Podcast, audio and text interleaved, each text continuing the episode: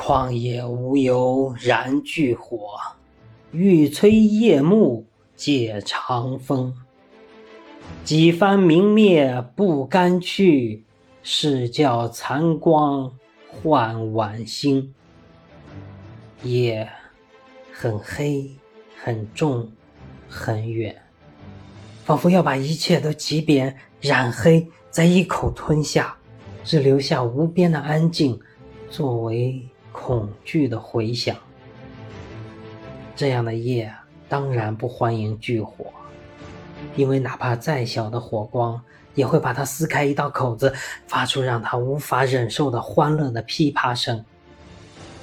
然而，这样的夜久了，总会有炬火点燃，不需要原因，也不知道会在哪里最先出现，反正一定会有。一开始，火苗很脆弱，只是在漆黑的夜风中挣扎，明灭不定。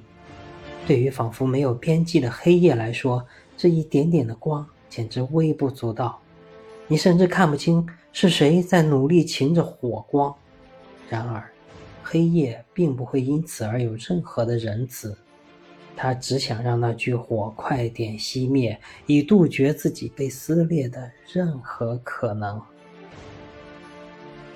可是那炬火却出人意料的坚强，它固执地发出孤独的微光，相信黑夜终将退去，而世界属于光明。那漆黑的风想将它熄灭。他却要借着风撕裂漆黑的夜，终于，他将燃尽。虽然没有看到光明的到来，但他的目光仿佛看穿了云层，看到了闪烁的星光。他知道，他是对的。燃星，作者上下。旷野无由燃炬火。欲摧夜幕借长风，几番明灭不甘去，是教残光换晚星。感谢您的聆听，我是上下。